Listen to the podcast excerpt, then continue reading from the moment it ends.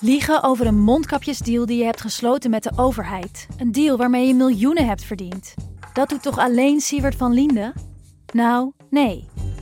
Ik ben Felicia Alberding en in de Mondkapjesmiljonairs duik ik met een team van correspondenten in andere schandalen. Want wist je dat Siewert helemaal niet uniek is? Luister de Mondkapjesmiljonairs in je Podimo-app. Of ga naar podimo.nl slash mondkapjes. En probeer Podimo 30 dagen. podimo.nl slash mondkapjes. Deze podcast is 100% expertisevrij en alleen geschikt voor amusementsdoeleinden. De inhoud mag niet worden beschouwd als financieel advies. Dit is Jong Beleggen, de podcast. Ik ben Milou. En ik ben Bim. Deze aflevering staat centraal het flywheel-effect. Het Ja. vliegwiel-effect is eigenlijk. Ik ga terug in de speeltuin. Jij gaat terug de speeltuin in inderdaad. En ga er maar voor zitten, want het wordt een bedrijvenparade. We gaan het hebben over Amazon, Netflix, Disney, Costco, Adyen, cm.com. Komen allemaal langs. Coolblue Ja. komt nog even langs. Jeetje, ja. En eh, jij komt nog met een eh, gratis content tip. Ja, ik ga af en toe wat meer content delen van andere plekken die ik eh, zelf interessant vind. Oké, nou, ik zou zeggen, draai het wiel.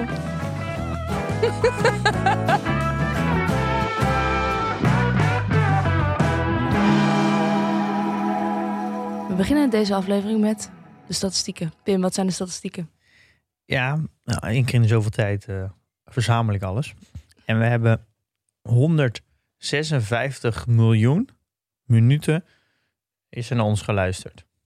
Wow, ja, ik, het klinkt heel veel. Ik denk altijd wel van, ja, wat, wat moet ik me daar nou bij voorstellen? Ja, precies dat, maar...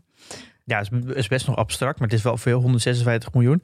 Maar als het gaat om eh aantal keer afgespeeld, wat natuurlijk iets meer, iets, misschien iets relevantere eh, statistieken zijn, dat is 3,5 miljoen. Wow. Dus er is 3,5 miljoen keer een aflevering van ons afgespeeld. En een afspelen betekent niet dat die één seconde aangerezen, is, maar dan moet volgens mij minimaal, eh, ik weet niet exact, maar volgens mij minimaal een derde afgespeeld zijn. Oh ja, dat je het als, als play. Ja. Er zijn standaardiseringen voor. Het blijft toch elke keer weer ingewikkeld om die luistercijfers te meten. Ook bij de radio, weet je hoe ze het daar doen? Dan hebben een paar mensen thuis een opschrijfboekje. En dan moeten ze Ah. opschrijven wat ze hebben geluisterd. En dat moeten ze inzenden. Maar zo werkt tv ook toch? Dat er volgens Nee, die hebben nog een kastje. Ja, maar duizend mensen toch maar een kastje. Ja, weinig in ieder Ja. geval. Maar gewoon, dit is, nog, dit is gewoon opschrijven. Wat heb je geluisterd? Ja, het is bizar hè? Dat- Nou ja, het is natuurlijk moeilijk omdat je, mensen luisteren online. Mensen luisteren eh, via de ether, via de radiostation. En ook nog via auto- je mobiele telefoon. In de auto heel veel natuurlijk. auto. Dus dat is ook moeilijk Ja, maar in ieder geval, eh, d- officieel, via de officiële metingen, 3,5 miljoen keer. Dat is wel echt heel veel. Ja, en jij bent genomineerd als eh, podcaster in de podcast top 50. Meest invloedrijke podcast. Zo'n onzin. Het- Ja, jongens. Ja, ik kom uit een beetje uit de designwereld. Daar had je ook altijd. Eh, elke industrie heeft zo'n beetje zijn eigen awards en zo. Dat is ook een beetje om zo'n industrie te ophemelen en af en toe je zin met het zonnetje te zetten. Nou ja, je eigen Ja. feestje vieren. Dat snap ja, ik wel. dat is wel een, in, in de designwereld heb je dat ook heel veel. Dat je allemaal van die awards hebt. En dan kan dan een hele LinkedIn vol komen te staan met ik heb deze award gewonnen. Dat heb je dus nu ook sinds kort in de podcastwereld. Ja, Dus ik, we ben, worden eh, volwassen. dus ik ben genomineerd voor Ja. eh, podcastmaker van het jaar. Yes. Wat gaan we doen? We gaan het hebben over het vliegwiel-effect. Het flywheel-effect. Ja, wat is dat eigenlijk, Camilo? Nou, daar kan ik me wel wat bij voorstellen. Dat is natuurlijk een bekende term. Dat is, eh, als het eenmaal gaat draaien, dan gaat het harder draaien en harder draaien en harder draaien. Eh, tot het eigenlijk niet meer te stoppen is. Tenzij je er een stok tussen de spaken steekt. Dat werkt wel. Ja, dat kan. Dat kan hij ook breken, dus toch? Ja, het idee is natuurlijk van een vliegwiel dat het, eh, volgens mij komt dat ook een beetje, het is natuurlijk eigenlijk een, eh, het is een natuurkundige berekening met energie te maken. Dat als je een momentum krijgt dat eh, de energie aan de buitenkant van het wiel eh, minder sterk is dan erin. Ik weet niet exact daarin, niet heel erg mijn, Ben jij eh, geen natuurkundige? niet erg mijn cup of tea, maar het wordt ook vroeger heel erg gebruikt op de trein met een heel groot wiel voor. En dat, die, ja, die woog dan iets van 2000 kilo. En die werd dan met een soort stang die, die er zo heel kort op zat. Dan zie je met zo'n locomotief, zag je dat vroeger altijd. Eh, dat die, die zo bewoog. Eh, dat je dus eenmaal, als je het kwam heel moeilijk op gang, dus dan moest je heel veel stoom, je moest heel veel energie gebruiken om, om die trein op gang te krijgen. Maar als die eenmaal op gang was, dan eh, kostte dat minder energie. En Ja. Dat ken je misschien ook wel van de speeltuin. Van vroeger had je van die, van die speeltoestellen met zo'n soort van ronde schijf met een stoeltje erop. Oh ja. En die kon je dan, het ging je altijd één iemand op zitten en de andere ging hem dan heel hard ronddraaien. En eigenlijk hoe harder je draait, hoe moeilijker je erop blijft zitten. Op een gegeven moment schiet je er gewoon vanaf. Die ken je wel, denk ik. Mhm. Om hem te starten kost heel veel energie. Maar als je hem eenmaal hebt draaien en je wil hem op dezelfde snelheid houden, kost het relatief weinig energie. Ja. Maar ook op dat moment is weer het stoppen daarvan kost ook weer heel veel energie. En dat is eigenlijk een beetje, daar komt een beetje het vliegwiel vandaan. En daar is ook, zijn ook wat boeken over geschreven. En Jim Collins is eigenlijk de, denk ik, de eerste die het, bekend heeft gemaakt bij het grote publiek. Vanuit wie, was, een, eh, wie was dat? Jim Collins? vanuit, ja, dat is een schrijver. Mhm. En die heeft eigenlijk twee boeken geschreven. Het eerste boek was eh, Good to Great. En daar gaat het eigenlijk over hoe kan je nou voor zorgen dat je van een goed bedrijf naar een, een great bedrijf gaat. En daarna heeft hij een heel, nog daar ver- vervolg heeft hij weer een nieuw boek geschreven. En dat gaat de eh, Turning the Flywheel. En Mm. hij heeft het heel erg over businessconcepten. En eh, van eigenlijk ook wel een stukje privé, maar ook business. Hoe je nou eenmaal dat een vliegwiel in je leven kan krijgen, of is privé, of een vliegwiel in je business kan krijgen. En volgens mij zit ik hier in de studio met een vliegwiel. Jij bent zelf ook een beetje een vliegwiel Nou, geworden. ik- Jij bent de verpersoonlijking van dit concept. Nou, ik, ik moet zeggen dat ik pas dat eigenlijk al mijn hele leven een beetje toe. Maar eh, was dat, wist jij al heel veel van het bestaan van dit eh, wetenschappelijke Nee, ik, concept? Of heb je dat Nee. zelf ontdekt? nou ja, dat is eigenlijk, dat zit blijkbaar heel erg in mijn natuur dat ik dit ook heel snel zelf toepas. Mhm. En dat, zit allemaal een beetje in lijn van een vliegwiel. Heeft ook een soort, zit een beetje in dezelfde trant, vind ik, als het concept compounding en zo. Je, het gaat allemaal over korte iteraties, eh, lange termijn eh, denken. En dat het op het- een effect van nu 1% verbetering nu lijkt heel klein. Maar als je dat heel vaak achter elkaar doet, dan gaat het steeds, wordt het, is de impact heel groot. Wat denk je als je terugdenkt na de speeltuin en het ronddraaien in de speeltuin? Wat was jouw eerste vliegwiel-effect? Als je terugdenkt. Wat bedoel je? Dat je voor het eerst dacht van... hé, hey, dit versterkt dit en dit versterkt dat. En hé, hey, oh, dit gaat lekker. Wat was jouw eerste waar je dan aan moet denken? Nou ja, dat is voor mij altijd het. eh, is eigenlijk de eerste onderneming altijd geweest. Eh, waar ik vanuit een hobby.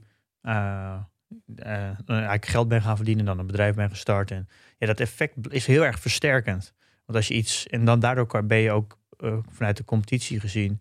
ook bijna niet in te halen. Want als je iets doet als hobby. wat je dus ook in je vrije tijd doet. en je gaat daarna daarmee geld kunnen verdienen. waardoor je eigenlijk je hele werkweek, 40 uur, vrij speelt om daar ook mee bezig te zijn, dan heb je natuurlijk een, een, ja, nou, een, een, voordeel vergeleken met iedereen om je heen. Mensen zeggen ook wel eens... je moet nooit van je hobby je werk maken. Is dat zo? Ja, want dan is het je hobby niet meer. En dan moet je een nieuwe hobby om, om te kunnen ontspannen. En eh, Ja, dan moet je, dat is, dan, je moet altijd wel wat naast hebben. Maar je kan toch Ja. prima van je hobby je werk maken. blijkbaar wel. Ik denk dat er, moet altijd een soort van balans in zitten. Maar Ja. als je bijvoorbeeld nu kijkt naar wat ik nu doe. Ik heb mijn persoonlijke beleggingsreis, maar ik heb ook mijn, eh, mijn persoonlijke beleggingsportfolio. En daar ben ik dus, die ben ik aan het verzorgen. Daar ben ik in het leren. Eh, en het, doordat ik eh, dat leer, eh, heb ik iets om uit te werken in de podcast. Dus daar, heb ik, daar kan ik dus content mee maken. En doordat ik die mensen die content luisteren en daardoor kan ik met mensen connecten. Dus ik kan kennis delen en reflecteren. En omdat ik met mensen kan connecten en reflecteren, word ik weer beter. Kan ik dus mijn persoonlijke beleggingen beter beheren. Nou, en, zo, en dat is een vliegwiel. En dat, zit Mhm. natuurlijk, dat is natuurlijk een vliegwiel wat extreem versnelt. En er zitten natuurlijk nog als van op een goed vliegwiel zitten ook nog zijstapjes. En doordat ik een podcast heb waar ik voor betaald krijg, heb ik dus meer tijd. Eh, en omdat ik meer tijd heb, kan ik dus andere werkzaamheden hoef ik dus niet te doen, waardoor ik weer sneller kan leren. En dat is natuurlijk een, een, een versnellend effect. Ja. Eh, het nadeel van een vliegwiel is dat als het. een- Het voordeel is dat als je momentum hebt, dat je dan het heel snel kan gaan. Maar het nadeel van een vliegwiel dat er is altijd één hele belangrijke factor in een vliegwiel. Dat gaan we straks ook behandelen voor, met een aantal voorbeelden. Dat is altijd de driver. Daar moet, die input moet blijven. En als die input stopt, dan stopt eigenlijk op het hele vliegwiel. Een soort zand in de motor. Ja, dus een vliegwiel is natuurlijk eigenlijk altijd een rondje. Maar er zit altijd, in een rondje heb je altijd één driver. En je moet heel goed die driver snappen in een vliegwiel. In het bedrijf dus. En het management moet dat ook heel goed snappen. En alle, eigenlijk alles wat het management doet, hoe ze communiceren, hoe ze de cultuur inrichten, hoe ze het bedrijf inrichten, moet allemaal gericht zijn op dat ene stukje in dat vliegwiel. Want als je dat bewaakt, dan kan je eigenlijk oneindig doorgaan. En je moet dus heel erg goed snappen waar zit dat dan in een bedrijf. Dus wat je ook veel beter kan begrijpen, is maakt het management de juiste keuze. En bij jou is de driver de, de zoektocht die je legt voor jezelf? Naar het Nou, het begint bij mij denk ik allemaal met het, het, het zelf eh, Willen weten. ja, eh, kennis vergaren en dat verwerken. Ja. Als ik dus, eh, bijvoorbeeld helemaal vol zit. Dus ik heb, loop tegen mijn, mijn tax aan of ik ben te lang aan het pieken. Dan stagneert eigenlijk het vliegwiel. Omdat jij dan geen tijd meer hebt om te investeren in je kennis. En nou niet dat ik geen tijd heb, maar dat ik het dus niet de tijd wel heb, maar het niet meer kan, goed kan verwerken. Niet meer goed me tot me kan nemen, waardoor het eigenlijk het hele, hele effect een beetje stagneert. Ja. ja. En daar zit natuurlijk ook nog wat zijtakjes aan. Dat ik dus, doordat ik goed leer beleggen, gaat groeit mijn vermogen. Wat natuurlijk op lange termijn weer een voordeel voor mij is. Waardoor ik misschien, als ik het goed heb, bijvoorbeeld iets eerder met pensioen zou kunnen. Eh, in ieder geval wat vrijheid creëer. Eh, en ik heb daardoor mogelijkheid om, eh, om PDT te bouwen. Wat er weer voor zorgt dat ik mijn beleggingen beter kan beheren. Wat ook weer een versterkend effect heeft. Allemaal positieve spin-offs. Ja, zo zijn er. Ja, als je dat. Je wil natuurlijk een business hebben waar alles in elkaar verweven zit. Nou, we gaan het straks over Disney hebben. En Disney is daar echt een van de, de, de masters in om alles wat ze doen met elkaar te kunnen verweven. En als je heel snel kijkt, dan denk je, nee, hoe kan nou een park eh, een effect hebben op een uh, ja, figuurtje op een broodrommel? Ja. Maar het is allemaal met elkaar verbonden. En dat maakt Disney zo krachtig. Hmm. Maar dit kan je natuurlijk ook toepassen in je, in je eigen leven. Je hoeft niet per se natuurlijk zakelijk te zijn. Gewoon het vliegwiel zorgt ervoor dat je sneller vooruit komt. En dat hoeft natuurlijk niet zakelijk te zijn. Je kan ook iets willen leren of iets willen creëren. Uh, kan je ook een vliegwiel van toepassen. Mm. Dus ja, bouw je eigen vliegwiel. Nou ja, Ja. ik ben vanaf januari ZZP'er. Ik hang aan je lippen. Ik denk dat het het makkelijkste is om een vliegwiel uit te leggen, is om een aantal voorbeelden te pakken. En als je een vliegwiel goed begrijpt van een bedrijf, dan begrijp je ook eigenlijk de. Je moet een soort van weten wat, wat, wat zorgt nou, wat tikt dat bedrijf nou? Wat is nou het mechanisme in het bedrijf? En als je dat mechanisme goed kent, dan snap je ook hoe de cultuur is ingericht. En je, je snapt gewoon veel beter hoe, hoe, de, hoe, ja, hoe een bedrijf werkt. Als je het vliegwiel snapt. Ja. Ehm, Jij wil het over Netflix hebben. en het vliegwiel van Netflix is eigenlijk vrij simpel. Eh, daarom is denk ik het ook zo krachtig, een krachtig bedrijf. Meer, meer mensen betekent eh, meer inkomen. Meer Mhm. inkomen betekent meer content. En meer content betekent meer mensen. En meer mensen betekent meer inkomsten. En dat, en dat Ja. is het vliegwiel. Ja, oké, maar dit is wel, dit is wel heel, heel erg logisch. Heeft dan niet elk bedrijf een vliegwiel? Nou, nou, dan vraag ik aan jou, bedenk maar het vliegwiel van Unilever. Of van Botte Kleurs of van Shell. Nou, als Unilever meer producten verkoopt, hebben ze weer meer, meer geld om nieuwe producten te maken. Ja, maar de Unilever maakt niet heel veel nieuwe producten. Die hebben maar een aantal merken en daar blijft het bij. Ik heb maar meer producten dan. Gewoon eh, als in meer pindakaas. Ja, maar je hoeft niet meer... eh betekent als je meer pindakaas kan maken, betekent niet dat je er meer verkoopt. Nee. Er zit er niet in heel veel bedrijven echt een goed vliegwiel. Gewoon, het moet natuurlijk wel draaien. Het moet draaien, maar het betekent niet dat het elke keer makkelijker wordt om nog meer te versnellen. Nee, en heel veel bedrijven leunen ook heel erg op het, het, het beschermen van hun, hun positie. Dus bijvoorbeeld Unilever die beschermt natuurlijk de, de positie in de schappen, eh, beschermt hun merknamen die ze hebben. Bijvoorbeeld een Ben Jerry's of een, eh een eh, Calvé en zo. die beschermen natuurlijk hun merknamen. Mhm. Dat doen ze vooral door, door gewoon veel marketing uit te geven. En, eh, en concurrenten op te kopen. En gewoon goede onderhandelingen te doen. Als, als concern met een, bijvoorbeeld een Albert Heijn. Ja. Dus niet alleen individueel handelen met een Ariel en een Calvé. Maar gewoon zeggen wij zijn één concern. En wij willen voor alle producten die we hebben een goede positie. Maar dat is niet echt een, echt een vliegwiel. Nee, oké. Oké, ja. En Netflix heeft dat dus wel. Eh, daarom kan je ook veel beter, als je dat heel goed begrijpt, dat dat het mechanisme is, dan kan je het ook veel beter afzetten tegen straks een Disney waar we straks op komen of tegen alle andere concurrenten. Die kan je je ook heel erg afvragen. Iedereen heeft bijna Netflix. Waarom heb je Netflix nog nooit opgezegd? En ik denk daar best wel vaak over na. Ik heb twee abonnementen, Spotify en Netflix, en die zeg ik nooit op. En dan denk ik dus over, nou, waarom doe ik dat dus niet? Ik heb geen Netflix trouwens. Nou, dan ben je dus best wel een uitzondering, denk ik. Ja, Ehm, ik voel me ook altijd een beetje buitengesloten. nou, er is bijvoorbeeld nu in de nieuwe Squad Games. Wel een nieuwe serie. Oh ja, daar heb ik over gelezen. Die Zuid-Koreaanse Ja, serie. volgens mij meer dan 100 miljoen keer bekeken. Dus dat is ongeveer 50% van alle eh, Netflix-accounts hebben dat bekeken. Maar daar zit ook een soort vliegwiel-effect in. Want als een paar mensen het kijken, dan is het opeens top 1 in de Nederlands. Ja, maar De dat is, geen, dat is geen vliegwiel, hè? Dat is gewoon viral. Is iets anders. Oké. Eh, maar Netflix blijft het toch altijd weer voor elkaar om weer nieuwe content te maken, waardoor je weer denkt, hé, hey, ik ga toch niet opzeggen. Of er komt net weer een nieuw seizoen van de eh, serie die je al eerder hebt gekeken.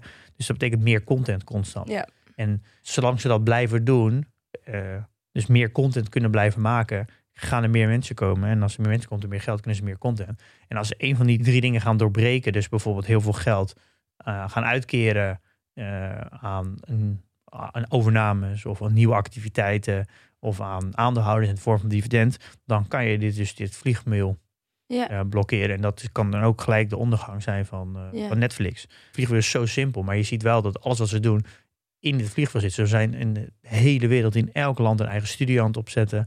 eh, om maar zoveel mogelijk content te kunnen produceren. ja. Dus, eh, dus alles wat ze doen is ook echt in lijn met het vliegwiel. En dat vliegwiel is dus eigenlijk, zolang je er niks insteekt, geen zand in de motor strooit, is het een perpetuum mobile. Het is iets wat, Ja, exact. Ja. Daarom denk ik ook dat kan gaan. als- Maar dat bestaat toch nog helemaal niet eigenlijk? er is in business nooit een eeuwigheid, omdat je altijd een max aantal mensen hebt. Ja, ja. Eh, dus de eeuwigheid, voor een klein bedrijf voelt het als een eeuwigheid, maar er is natuurlijk nooit een eeuwigheid. Maar om even, ik was niet heel echt een fan van Netflix. Ik dacht altijd bij Netflix, je hebt een, een, stre- het is een streamingdienst en je maakt content en je, mensen nemen abonnementen af. Nou, wat is dan je mogelijkheden om nog harder te groeien? Dat is dus of je abonnementen verhogen, eh, ja, of meer verkopen. Maar als je al 200 miljoen abonnees hebt in de wereld, dan is het best lastig om nog meer te verkopen. Dan ga je natuurlijk naar landen toe, naar meer lage loonlanden. Mhm. En dan kan je sowieso je abonnementen, abonnementprijs sowieso niet hetzelfde maken als in West-Europa of in Amerika. Waardoor je kan wel meer users, maar het heeft niet heel veel effect op, op meer winst. Oké. Eh, dus ik denk, ja, hoe, hoe, hoe gaat Netflix dat doen? Ja, prijsverhogen kan, maar je bent ook wel weer gelimiteerd. Al gaat dat voor het eerst in Nederland trouwens gebeuren binnenkort. Ehm, Oh, echt? nou, het wordt voor 3 euro verhoogd.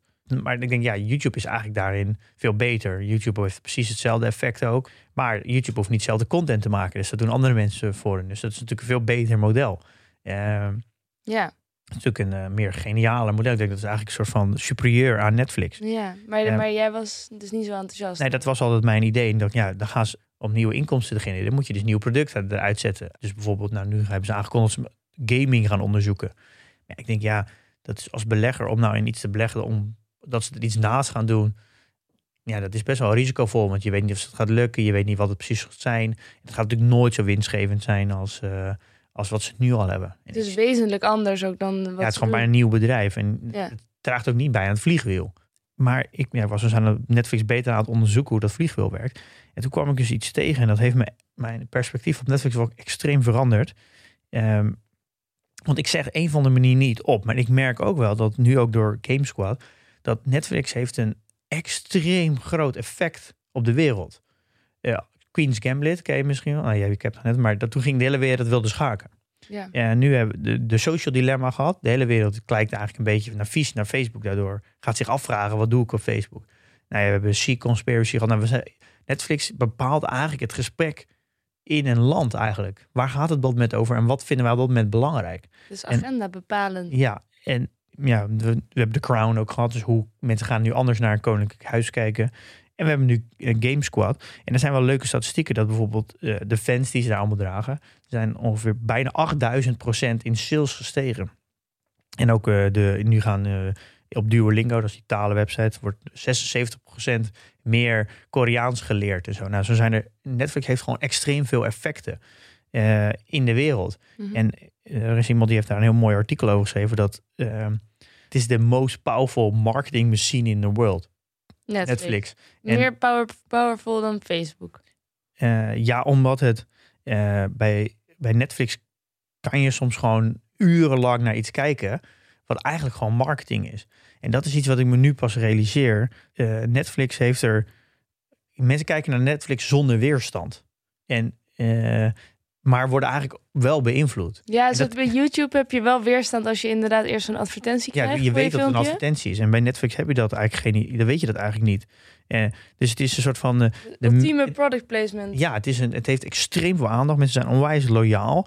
Eh, maar het heeft onwijs veel impact op, op grote groepen mensen. Het kan gewoon 100 miljoen mensen bewegen zonder dat ze doorhebben dat ze bewogen worden. Ja, maar zeg je dan dat er dus bedrijven achter zitten die bepaalde content, bepaalde films of series. Nou, beta- nu denk ik dat. Ja, dat is natuurlijk heel naïef om te denken dat dat niet gebeurt. Nee, maar wat, En- op wat voor manier denk je dan dat het zich heeft uitgespeeld? Is er een voorbeeld? Nou, ik was dus aan het zoeken. Ik kwam dus gewoon een volledige serie tegen over meditatie. Die is gewoon van Headspace. Is gewoon een complete serie op Netflix is gewoon gesponsord door een be- bedrijf. Oké. Ehm, En uiteindelijk, wij doen nu inderdaad als Queen's Gambit, dat het schaken weer helemaal opleeft. Dan doen we van, oh wauw, wat een grappig effect. Terwijl het misschien wel bedacht is. Nou ja, waarom niet? Of, en betaald. Eh, al geloof ik dat bij schaken misschien niet. Maar ja, ik ben wel, ik ben wel zo dat ik niet naïef wil zijn. Schakers zijn heel strategisch. Eh, dat is waar. dat is waar. Denk ervoor uit. Eh, maar als ik dus vanuit dat perspectief naar Netflix kan kijken, dat dus ze zeggen content marketeers en gewoon überhaupt marketeers. Uiteindelijk wordt elk bedrijf een soort van marketingbedrijf. Dus je ziet ook eh, alle grote bedrijven nu zijn die leunen gewoon allemaal op marketing. Of het nou Bob.com is, Coolblue gaan we het zo over hebben. Zelfs Albert Heijn die gaat nu online eh, boodschappen gaan ze geld verdienen door advertenties te verkopen. Daar kom ik ook nog even op. Eh, Amazon, de grote webshop, is gewoon een advertentiebedrijf. Ze verdienen bijna niks op, op de spullen die ze verkopen, maar ze verdienen op de advertenties. Google, advertentie, Google, advertentie.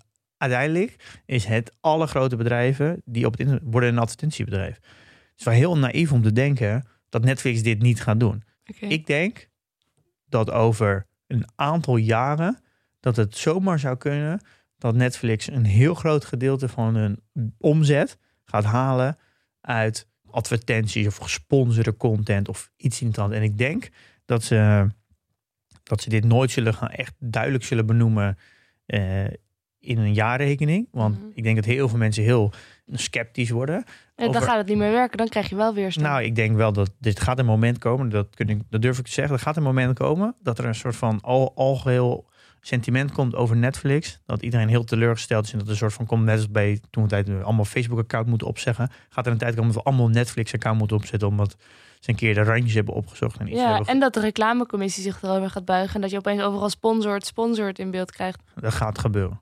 Eh, bijvoorbeeld Visa bij de, de documentaire van eh, eh, Handel met Voorkennis van VPRO. Daar was ook, werd ook genoemd dat Visa dus al een data eigenlijk verkoopt aan die partijen. Dat ze dus kunnen handelen op ja, wat zijn er afgelopen kwartaal voor grote transacties gedaan. En kunnen zien, hé, er zijn meer transacties gedaan Ja. naar Netflix of naar McDonald's toe. En dan kunnen ze voors- beter voorspellen wat de kwartaalcijfers van McDonald's gaan zijn. Mhm. Eh, dat is volgens mij best wel een groot gedeelte van de omzet ondertussen van Visa. Maar ze benoemen dat in hun jaarrekening altijd nog als van ehm, overige inkomsten. Dus ze, ze durven het niet te benoemen. En dat denk ik dat Netflix dit ook op die manier zo gaat verbergen.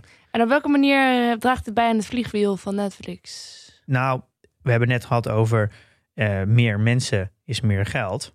En meer geld is meer content. En dat is weer meer mensen. Een goed vliegwiel heeft altijd een soort van nog een, een rand erbuiten. Die, doordat het vliegwiel draait, een, een soort van nieuw eh, wieletje erbij. Een tandwiel wat hij ook dat aandraait. hij er ook aan draait. En dit is natuurlijk, ja, meer mensen betekent dus niet alleen meer geld van, maar ook meer kijkers, waardoor je je, je gesponsorde content of je dingen ook weer voor meer kan verkopen. Wat weer meer geld betekent, waardoor je weer meer content kan maken. Eh, en dit heeft wel, een, als je vanuit het perspectief kijkt, dat Netflix 200 miljoen abonnees heeft, die allemaal betalen. En zij kunnen, Netflix kan dus daarin heel veel gesponsorde content zou kunnen maken. Kan natuurlijk heel subtiel zijn. Maar net als een James Bond film, die wordt van grote gedeelte gewoon gefund. Die wordt in een bepaald land gebaan. Ja. En dat land betaalt gewoon zodat James Bond dat, daar die film komt opnemen. Ja. En nou, je ziet daar Aston Martin in, je ziet daar Heineken in. eh, nou, alles is bijna gesponsord in James Bond. Die hele film is een soort van al break-even, moment dat ze beginnen. Het is toch niet gek dat, dat Netflix dit ook met alles gaat doen? En dan zie je in één keer wel een heel ander verdienmodel in, eh, in eh, Netflix. Geeft een heel ander perspectief op Netflix. Ja, Wat vanuit misschien een consument misschien minder interessant is. En gevaarlijk is. Want nu moet je je echt afvragen, denk ik. Als je Netflix zit te kijken, wat zit erachter? Ieder geval doe ik nu wel. ja. Eh, maar dat geeft als belegging, kan het wel een heel nieuw... Geeft voor mij weer een heel nieuwe inkijk. Dat Netflix mogelijk weer interessant kan zijn. Hmm, ik vind het interessant. Ja, nu gaan we even naar Disney. Mhm. Om, want Disney wordt vaak vergeleken met, eh, met Netflix, omdat Disney Plus. Maar als je dat vliegwiel van Disney goed begrijpt, dan snap je ook waarom het eigenlijk die vergelijking echt nergens op gaat. Ja, ze hebben natuurlijk het, het- hetzelfde, een soort van hetzelfde output in de vorm van ze hebben een streamingdienst allebei. Maar de, het vliegwiel achter die streamingdienst is zo anders, waardoor ze eigenlijk ook niet vergelijkbaar zijn. Dus het is echt appels met peren.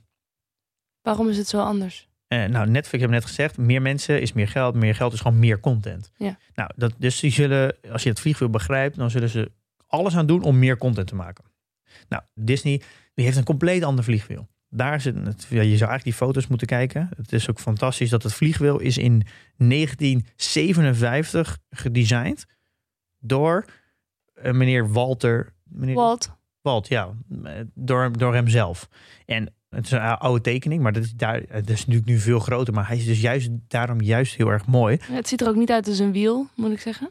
Nee, maar het is natuurlijk, het effect is het natuurlijk hetzelfde. Ja. Eh, Allemaal pijlen. het zijn eigenlijk allemaal kleine wieletjes die aan elkaar zitten. Ja. Het, het, het, het creatieve hart, dat is de, de, de studio. Dus eigenlijk de, ja, het creatieve centrum eigenlijk.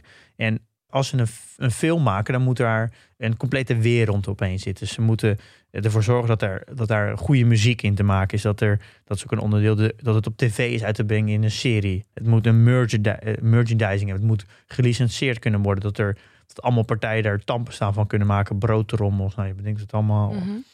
Het moet een onderdeel kunnen zijn in het Disneypark. Eh er moeten strips van gemaakt kunnen worden. En publicaties en magazines.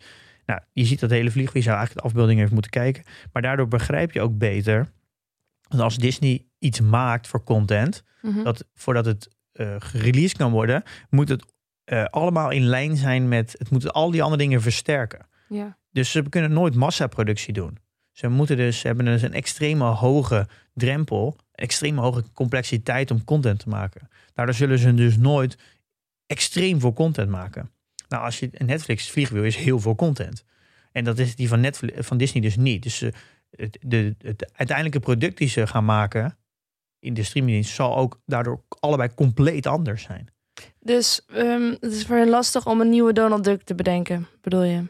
Ja, dat is heel lastig. Een nieuwe Pluto. En, Ja, maar ze, het is wel als ze dat want daar moet een hele merchandise omheen. Dat moet helemaal bekend worden voordat mensen ook echt een broodtrommeltje willen hebben natuurlijk van Ja. een nieuw wezen. Grappig is ook dat als je de, de boek leest, eh, heb ik al eerder getipt, Creativity Inc. van Pixar. Eh, dus Pixar is overgenomen door, eh, door Disney. Daar wordt ook in verteld dat ze de complexiteit van een film maken heel, veel groter is. Omdat namelijk het karakter ook op een broodtrommel moet kunnen. Op, of een tandpasta het moet heel likable zijn. Dus Ja. de uitdagingen. Het is wel een paar keer gelukt dan, hè? Met ehm, Monsters en Co. Is, ja, En de Minions. maar de complexiteit ligt zoveel Ja. hoger. Je kan, Netflix kan zomaar even een film maken. Precies, ja, precies. Maar dit is Ja. dus niet onmogelijk, maar het kost heel veel meer moeite. Ja. Ja, want je moet in veel meer factoren rekening houden. Ja. En je kan ook niet zomaar even een, wat Netflix wel kunnen, die kan zomaar even zo'n squad game. Ja, dat, had, dat hebben ze gewoon even gemaakt om te testen. Het is een gigantische hit, hadden ze ook niet kunnen voorspellen. Netflix is gewoon spaghetti, gooi op de muur. En kijk wat er blijft plakken. Ja, dus zo werkt het model. Dat werkt niet bij, dat kan niet bij Disney. Oké. Ja, dat, dat is dus fascinerend als je vanuit dat, dit perspectief een bedrijf bekijkt. Dan snap je dus ook, als je dit vliegwiel bekijkt, dan is eigenlijk de, het allerbelangrijkste in Disney is die creatieve studio. Ja. daar, dat is het hart, dat voedt alles. Als dat Ja. creatieve studio dus niks meer eruit komt, dan, dan stagneert eigenlijk alles. Ja. Dus eh, begrijp het vliegwiel en begrijp waar het start. En dan weet je ook hoe het management het bedrijf moet inrichten. Oké. En we komen straks ook nog een mooi voorbeeld van uh, Adjen, waar dat vliegwiel in zit. Ook nog een tip op het eind van goede content. Nieuw rubriekje. Dus blijf luisteren. Eh, maar we gaan, Teasen dit. nou, misschien Amazon is ook wel een mooie als je gaat Grappig waarom jij in de podcast op 50 staat. Ga door. als je een als je vliegwiel zoekt, dan kom je eigenlijk als eerst bij Amazon uit. Ja. En, Jeff Bezos heeft er in interviews in de afgelopen 20 jaar zo vaak het woord vliegwiel gebruikt. Nou, als je aan Amazon denkt dan, en is Jeff Bezos, dan denk je altijd aan customer experience. Dat is waar Jeff Bezos altijd over sprak. Ik moet een, we moeten vanuit de klant denken, gebruiksvriendelijk product neerzetten. Ja. We moeten de, het, een fijne ervaring voor de klant. Dat is alleen maar waar hij het over heeft in Ja. interviews. Daar heb jij het vaak ook over. Als je het over de PDT hebt. Ja, dat is ook een beetje de, ja, dat, dat, je wil alleen maar vanuit de klant denken. Ja. Eh, en het vliegwiel is daar ook op gebaseerd. Dat is de, het startpunt eigenlijk. Dat is de, degene die dat aanzet. En dus een, hij zegt custom experience, dus gebruiksvriendelijkheid, zorgt voor meer traffic. Mensen willen daar graag heen. Eh, net als bij Coolblue, heel veel mensen zeggen... het is een fijne, fijne ervaring, fijne service. Die zijn ook heel erg klantgedreven. Met een glimlach, waardoor mensen toch bij elke weer bij Coolblue terechtkomen. Nou, ehm, traffic. En traffic zorgt voor sellers. Dus er gaan meer mensen willen daar ja, producten verkopen. Ja. Eh, omdat daar mensen zitten. Ehm, nou, en dat zorgt dat de selectie verhoogt. En omdat de selectie verhoogt, zorgt Selectie van... het aantal producten, Ja. dus het aanbod, waardoor je customer experience omhoog gaat. Ja. En er zijn natuurlijk nog zijstapjes, is dat eh, de infrastructuur die gelegd wordt, die wordt natuurlijk eh, relatief goedkoper. En dat Mhm. zorgt dus voor ja, lagere kosten. Die kosten kan je weer teruggeven aan de klant, waardoor de customer experience omhoog gaat. En je, hebt je, je kan dingen beter bezorgen, omdat je dichtheid van bezorgen gaat omhoog, waardoor je dus sneller kan bezorgen, waar je customer experience omhoog gaat. Het gaat allemaal om efficiëntie uiteindelijk. Nee, het gaat om custom experience. Ja, precies. Maar het vliegen wordt steeds, het kost steeds minder, het heeft steeds minder nodig om op snelheid te blijven. Ja, dat is Dus natuurlijk ja, het vliegwiel, het momentum. en- Maar dan moet je wel die efficiëntie, eh, moet je wel je vliegwiel goed begrijpen en die Ja. efficiëntie geven. een gunst te laten komen van dat Van de ja, driver. van- dat is het, het punt. Right. Ehm, nou, en dan hebben we nog een ander mooi voorbeeld om. eh Amazon heeft, is natuurlijk een soort van webwinkel. Dan pakken we Costco. Dat is een beetje de Aldi en de Lidl van Amerika. Hm. En die hebben ook, ja, ook weer zo'n fantastisch vliegwiel. Dat is eigenlijk, dat bestaat niet echt in Europa. Of misschien in ieder geval niet in Nederland. En wat, en wat zij hebben gedaan is. ehm, zij hebben eigenlijk een membership model gemaakt in een supermarkt. Eh, dus wat zij hebben gedaan is een ehm, meer memberships. Betekent dat er meer sales is. Hoe, hoe- kun je lid zijn van een supermarkt? Ja, en net als dat je 60 euro per jaar voor PDT betaalt, betaal je 60 euro voor Costco. Oké, ja. Anders mag je niet naar binnen. Oké, dus het is niet zoiets als een gratis bonuskaart gewoon. Het is daadwerkelijk, je, je betaalt om Je lid te zijn. betaalt, anders mag je niet naar binnen. Nou, eh, membership kost 60 euro. Ehm 60 dollar trouwens. Eh, en dat zorgt ervoor meer sales, want je hebt daar je abonnement. Ja. En dat zorgt ervoor dat je eh, dat ze, om het er meer grote aantallen kunnen kopen, hebben ze een soort van meer leverage. En daardoor kunnen ze de goedkoper inkopen. En wat ze eigenlijk zeggen, alles wat we goedkoper inkopen, 90% van eh, de winsten die we daarbij behalen, gaan we eh, de prijzen verlagen. Dus op elke euro die ze goedkoper inkopen, eh, gaan ze 90 eurocent eh, de prijzen verlagen. Ja, dus het is meer dan alleen maar gewoon dat, je, dat ze denken, nou, we verdienen wat we mislopen wel terug met dat membership wat ze be- betalen. Maar het wordt ook goedkoper voor hun om te kopen en wat ze weer kunnen doorberekenen aan de klant. Ja, waardoor het eigenlijk het, het membership meer waard wordt. Want de prijzen in de, in de supermarkt worden, worden lager. Maar membership is een marge van 99% Ja, daar heb je, geen- hoef je geen kosten voor te maken. Je hoeft alleen maar een membership te verkopen. Ja. Dus als je dus elk jaar je memberships kan verhogen, groei je dus elk jaar in omzet. Ja. En kun- blijft dat vliegwiel maar draaien. En dit is, daardoor zijn, is- eh, zijn ze zoveel beter dan concurrenten, zoveel goedkoper dan concurrenten. En in de supermarktwereld gaat het gewoon om goedkoopste prijzen. Hoe lang bestaat het al? Want dan gaan ze toch uiteindelijk zijn al die anderen een stipje aan de horizon. Nou, je ziet ook dat in, als je alle supermarkten vergelijkt van de afgelopen 20 jaar, hebben we zoveel periodes gehad waar heel veel supermarkten zoals Walmart en zo het heel slecht deden. Maar Costco, die gaat alleen maar omhoog. Dat is gewoon één stijgende lijn. En dit, doordat ze dit vliegwiel hebben en alles, het hele bedrijf runnen op dit vliegwiel. Fascinerend. elke, alle efficiëntieslagen die ze kunnen maken, gaan ze 90% teruggeven aan de klant.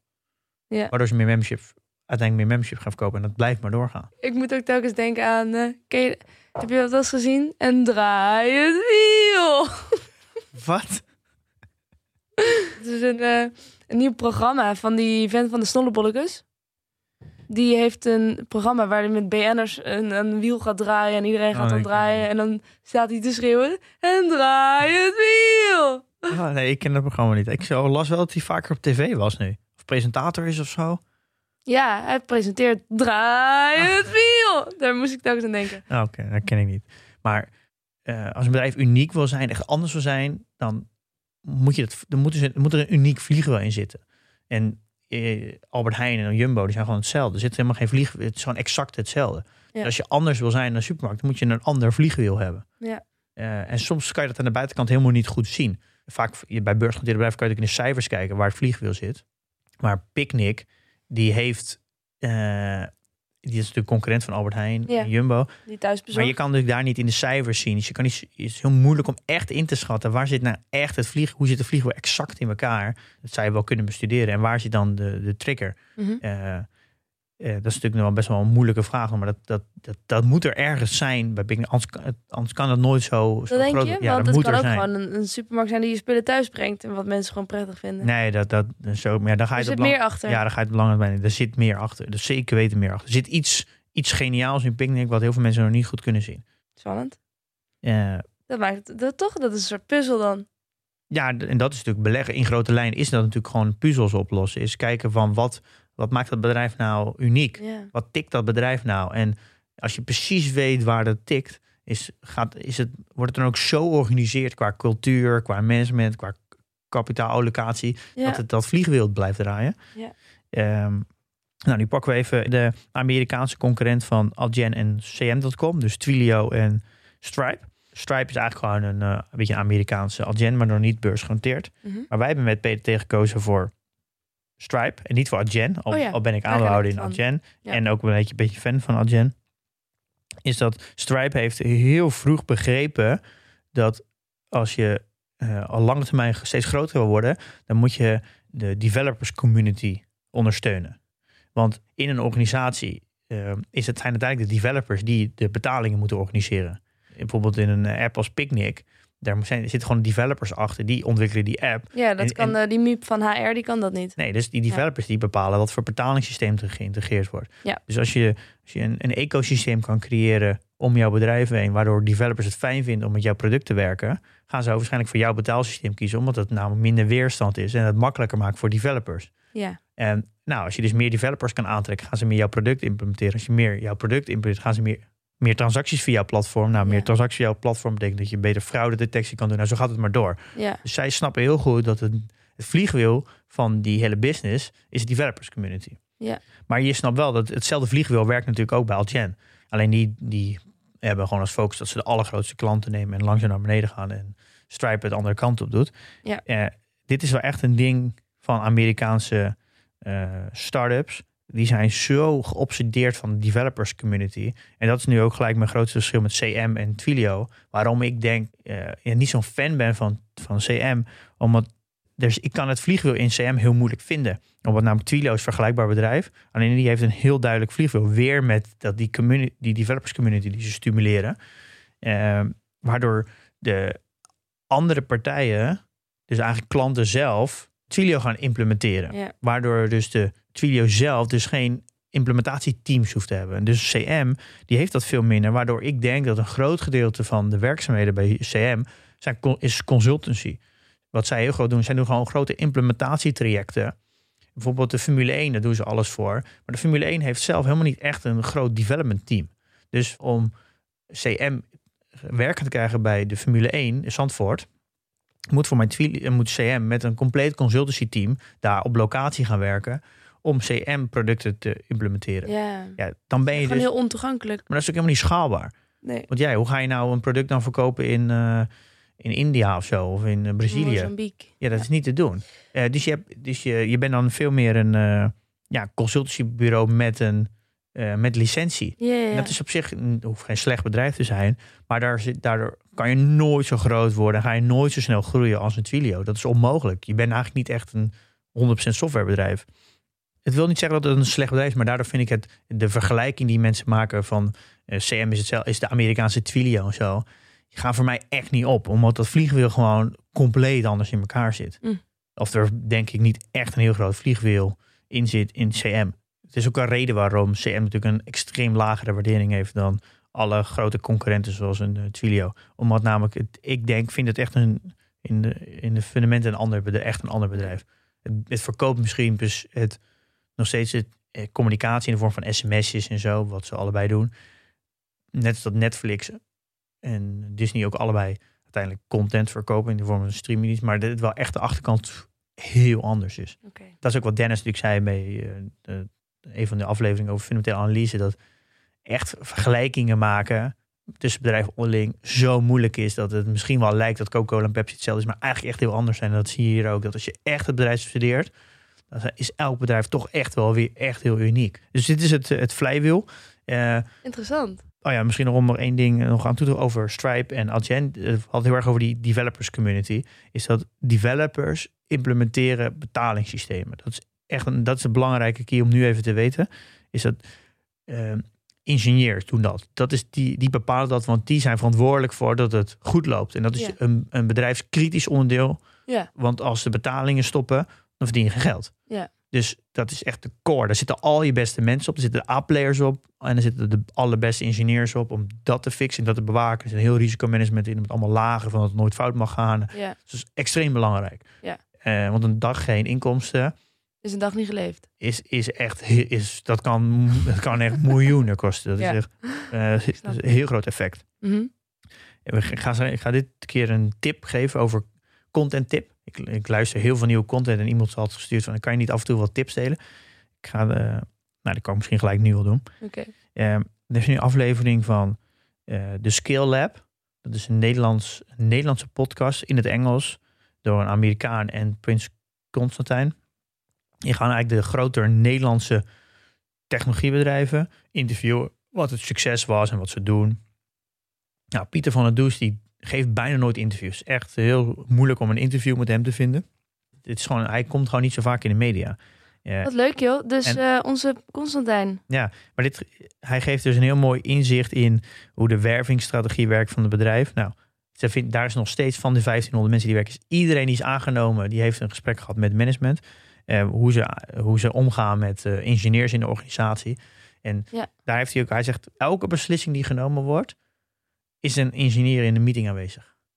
En hij, als, je dan, als je dan deze podcast hoort, en ik heb ook nog twee andere eh, YouTube-video's ook bijgezet, ook over hem.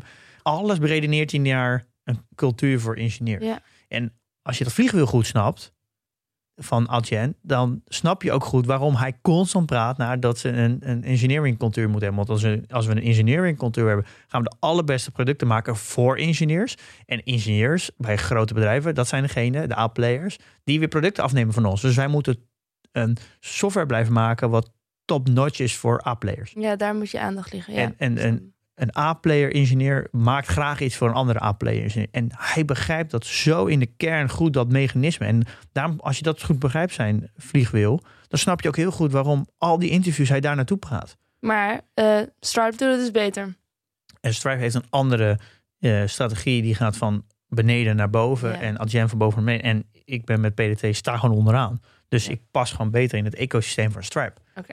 Eh, maar Jitse Groen, die is heel groot. Die past veel beter in het ecosysteem Van Adyen. Daarom zegt eh Jitse Groen ook, Adyen is superieur aan Stripe.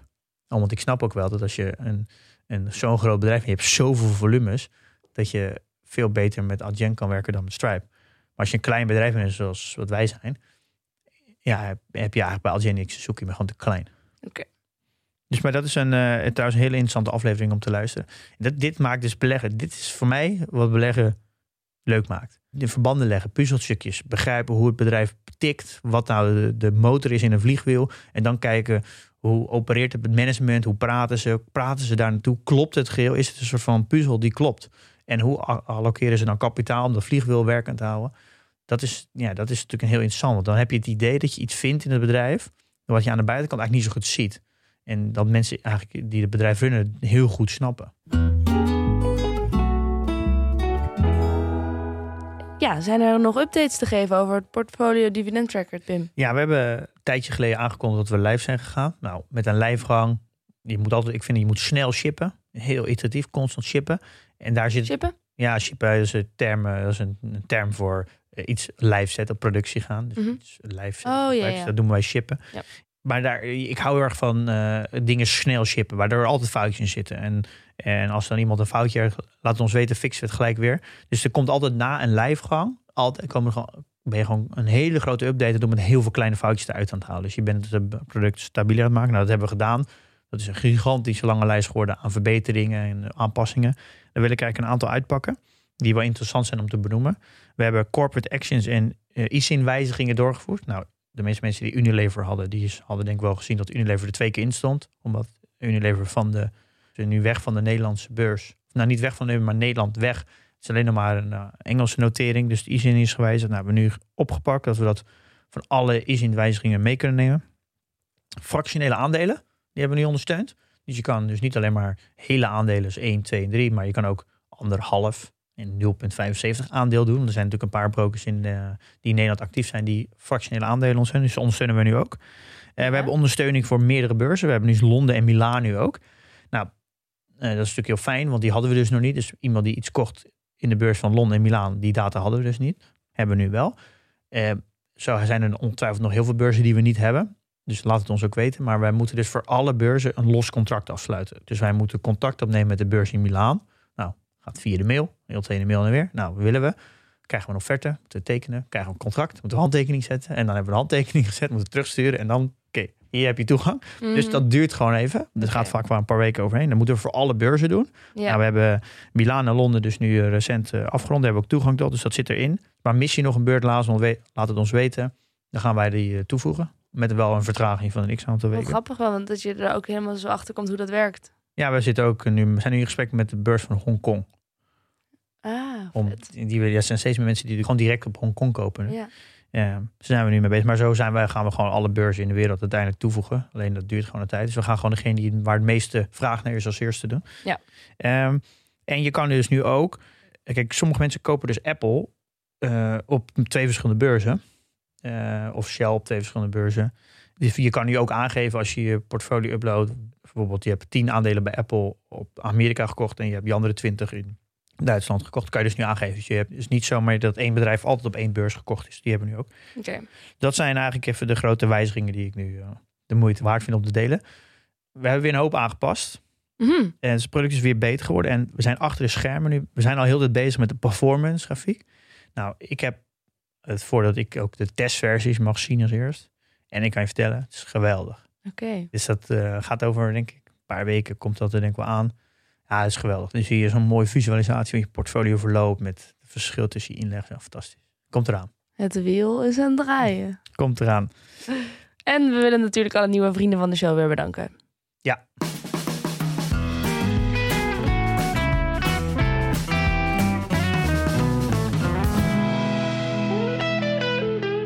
Gaan we naar het nieuws. Ja, dan ben je dus eh, gisteravond laat dus een hele lange analyse aan het maken over Coolblue. Mm. Gaat naar de beurs, wat is de waardering, eh, wat is de fantasie, eh, waarom gaan ze plotseling naar de beurs? Ook een kritische noot over Coolblue, want ik vond ze nogal, eh, nogal raar acteren de laatste tijd. Oh ja? Open ik vanochtend eh, Twitter, zie ik een video van eh, Pieter Zwart. Oh, We gaan de beurs gaan, gaat niet door. wat dan? Ja, hij zegt de marktomstandigheden zijn niet goed. Nou, ik had dus eigenlijk als conclusie eh, van mijn heel, heel verhaal, je kan zien, het is een heel lang verhaal geworden, Ja. ehm, dat eh, de waardering vind ik nogal fors. Het zou, ze hadden verwachting tussen de 4 en de 6 miljard euro. Dus kom je uit op een 65 tot 100 keer de netto winst. Dus dat is gewoon een, een koers-winstverhouding van 65 tot 100. Oh, Nou, een ASML-koerswinst is 54. Voor soft, echt serieuze softwarebedrijven met een marge van echt 80% 90% Daar betaal je zulke soort verhoudingen voor. Dus ik vond dat echt flink aan de prijs. ja. Zelfs de lage range van 65 vind ik wel echt heel veel voor een, voor een bedrijf wat gewoon spullen verkoopt. Waar Ja. een marge op zit van ja, tussen de 2,5 en de 5 procent. Dus ja. dat vond ik al van nou, eh, ik moet nog maar zien hoe dat gaat uitpakken. Maar dan vraag je, waarom moeten ze nu in één keer naar de beurs? Eerst ging het niet door, want dan was iemand zwanger en eh, het bedrijf was er niet klaar voor, want de CFO was zwanger. Toen in één keer, in één keer was er weer een beursgang. Dus het is nu een soort van de tweede keer al gecanceld. Dus, Ze zitten een beetje... dus ja, ik vroeg me weer dus af, dan ga je dus afvragen, waarom nu? Ja. En nou, daar had ik dus een heel analyse over gemaakt. Is dus nu niet meer relevant. Maar eh, wat ik dus denk, Ja. eh, heel hoe Coolblue werkt, is dat ze, dus een beetje hoe Amazon ook werkt, is dat ze, eh, ze ontvangen geld van de klanten, die betalen het per direct en ze betalen de leverancier eh, 90 dagen later, waardoor je eigenlijk een periode hebt, nou ja, volgens mij, hoe heet het, de VEP heeft het uitgerekend van een kleine zes weken, dat je je geld vast hebt. Dus je hebt een hele hoge kaststroom. Dus je hebt eigenlijk allemaal mini-leningen in je organisatie zitten van zes weken zonder rente. Eh, dat is natuurlijk dat is hoe die business runt. Dus je, eh, je, hebt eigenlijk gewoon, je laat eigenlijk gewoon je leveranciers jou financieren. Je groei financieren. Dat werkt natuurlijk totdat de groei stopt. Nu komt, daar komt het punt. Er is een extreem tekort aan personeel bij Coolblue. Ze hebben, het personeel eh, extreem verhoogd de laatste tijd. En ze hebben een zwaar tekort aan bezorgers en aan distributiepersoneel. Daarnaast hebben we een extreem chiptekort, spullentekort. Er, is een, eh, worden veel minder spullen geshipped. Er is een, waarschijnlijk een tekort aan spullen en voorraden voor kerst. In combinatie met weinig personeel. En dat je eh, ook nog eens het personeel flink hebt moeten verhogen om ze überhaupt vast te houden. Denk ik namelijk, dat is in ieder geval een, een verwacht, een gok eigenlijk ook een beetje.